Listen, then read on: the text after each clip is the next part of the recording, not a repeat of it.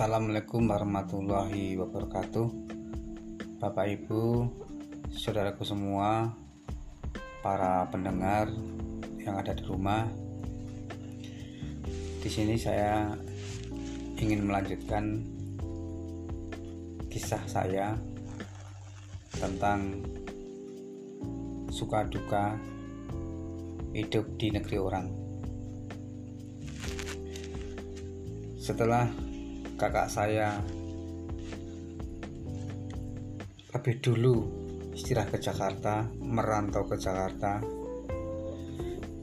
Saya tinggal berdua dengan adik saya. Yang adik saya masih usianya masih kecil. Usia adik saya baru sekitar 4 tahun. Dengan saya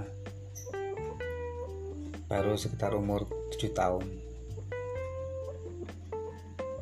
Jadi pada waktu itu kakak saya lebih awal pergi merantau ke Jakarta. Sedangkan saya tinggal sama adik saya berdua dan ikut orang tua saya. Jadi Bapak bekerja sebagai cetak batu bata. Dan kalau ada waktu-waktu tertentu Bapak mencari ikan di sungai. Sedangkan ibu berjualan parutan kelapa di pasar Bantul. Karena ibuku pekerjaannya sehari-hari membuat parutan kelapa ya yang dibuat dari kayu melinju dibuatnya sendiri. Dari kayu melinju itu dipotong kecil-kecil terus dibelah kecil tipis-tipis terus dimasukin itu dimasukin besi kecil-kecil itu. Bendrat nah, bendrat itu dipotong kecil-kecil terus dimasukkan di kayu. Itu yang dilakukan ibuku. Dan hasil dari parutan dijual dibelikan dibelikan beras. Itu yang ibu lakukan jadi kehidupan waktu saya dulu memang benar-benar serba kekurangan karena ibu hanya sebagai penjual parut terkadang laku terkadang tidak. Sedangkan bapak hanya sebagai buruh cetak batu bata dan terkadang cari ikan di sungai itu yang dilakukan kedua orang tuaku. Tapi tetap bertahan. Tetap bertahan karena demi rumah tangga. Bapak Ibu yang saya hormati saudaraku para pendengar yang kami hormati selanjutnya waktu saya berumur 8 tahun sedang adik saya berumur 5 tahun. Ibu udah mulai sakit-sakitan dan ibu sudah jarang lagi membuat parut akhirnya yang bekerja hanya bapak saya sebagai cetak batu bata dan sebagai pencari ikan di sungai. Itu pun hasilnya tidak menentu dan hasilnya tidak jelas. Semenjak itulah saya berumur 8 tahun dan adik saya umur sekitar 5 tahun. Itu ibu saya lebih awal meninggal dunia jadi saya masih berusia 8 tahun. Sedangkan adik saya masih berusia 5 tahun ibu saya meninggal. Jadi saya sudah ditinggalkan orang tua yang saya cintai ada ibu saya. Ibu saya meninggal masih relatif muda sekali. Sedangkan bapak saya hanya bekerja sebagai buruh cetak batu bata dan terkadang hanya cari ikan. Itu yang diandalkan bapak. Itu yang diandalkan untuk hidup. Itu dilakukan bapak saya berhari-hari berbulan-bulan bertahun-tahun untuk mempertahankan hidup singkat cerita umur saya begitu saya lulus SD tahun 81 kalau tidak salah ya. Saya lulus SD tahun 81 di SD Negeri Keongan. Sedangkan adik saya tidak mau sekolah lagi adik saya tidak sekolah. Saya berusaha membantu orang tua saya. Setelah saya lulus SD saya mencari kayu bakar untuk dijual di warung-warung. Dan hasilnya untuk beli beras. Itu yang saya lakukan. Itu saya lulus SD itu saya.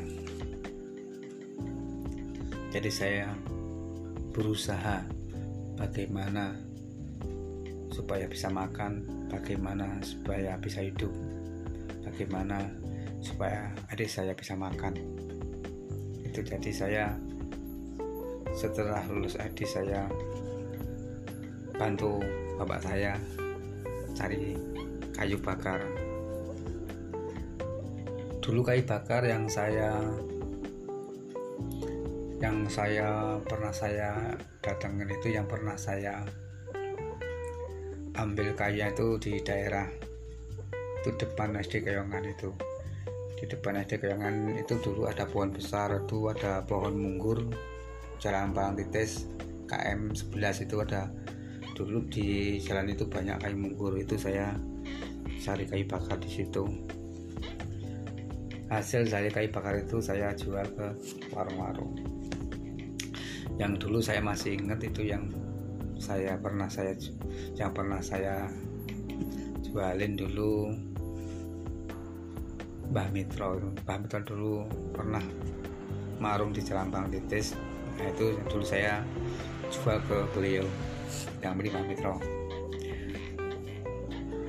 Dulu uang dulu itu masih aji ya uang dulu masih aji jadi kalau saya dapat kayu bakar satu bongkok itu cuman paling cuman dibeli 5 rupiah paling 5 rupiah.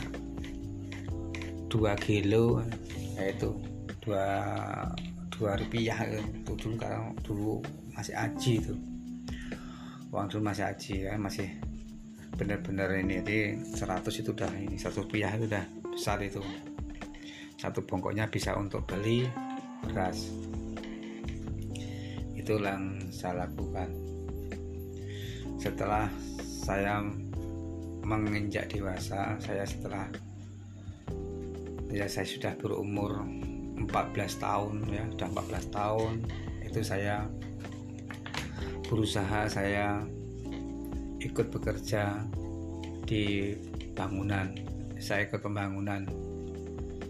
Saya dulu ikut itu ikut Pak Kuat yang ada di yang tinggal di Rian ikut Pak Kuat dan kerjanya juga nggak tanggung tanggung saya kerja di sana di daerah Kulon Progo itu seusia situ saya sudah bekerja bantu orang tua untuk sekedar cari makan.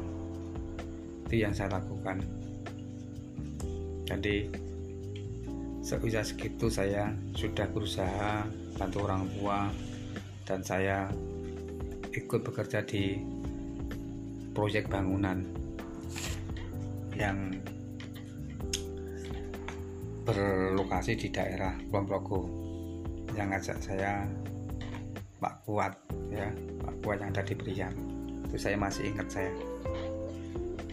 Jadi sekolahan saya terlantar SMP saya terlantar karena saya pikirkan bekerja dan saya memikirkan keluarga. Jadi saya fokus bekerja. Setelah saya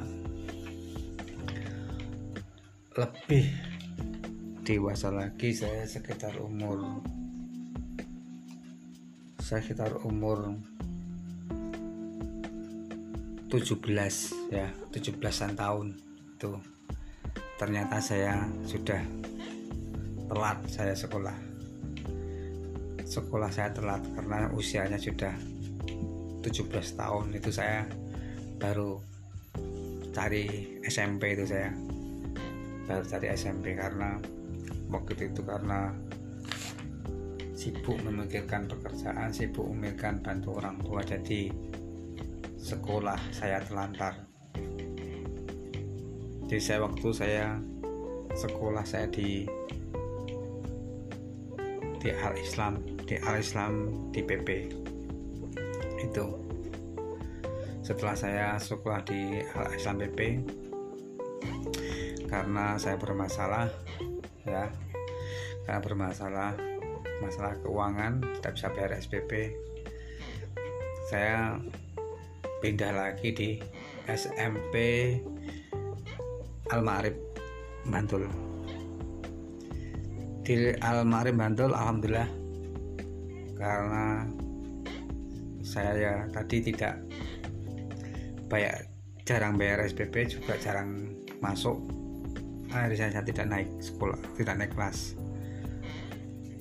Seharusnya saya naik kelas 2 tapi saya tidak naik kelas 2 akhirnya saya keluar itu akhirnya saya sekolah di SMP YP Ngeringin Harjo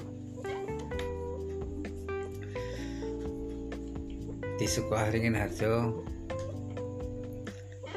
saya terkendala oleh masalah transportasi, masalah kendaraan. Karena saya tidak punya kendaraan, saya tidak punya sepeda. Jadi kondisi yang membuat saya tambah sulit. Di Al-Islam sudah keluar pindah lagi di Al-Ma'arif juga tidak naik akhirnya juga keluar terus yang ketiga di YP Ringin Harjo Bantul itu terkendala dengan masalah alat transportasi yaitu sepeda. Nah, zaman dulu itu pakai sepeda ontel sepeda ontel pun saya tidak punya. Itu yang menjadi kendala saya. Bapak Ibu yang saya hormati, untuk sementara sampai di sini dulu kisah saya. Mudah-mudahan ada manfaatnya. Insya Allah nanti kita sambung lagi di episode di episode yang berikutnya. Terima kasih. Assalamualaikum warahmatullahi wabarakatuh.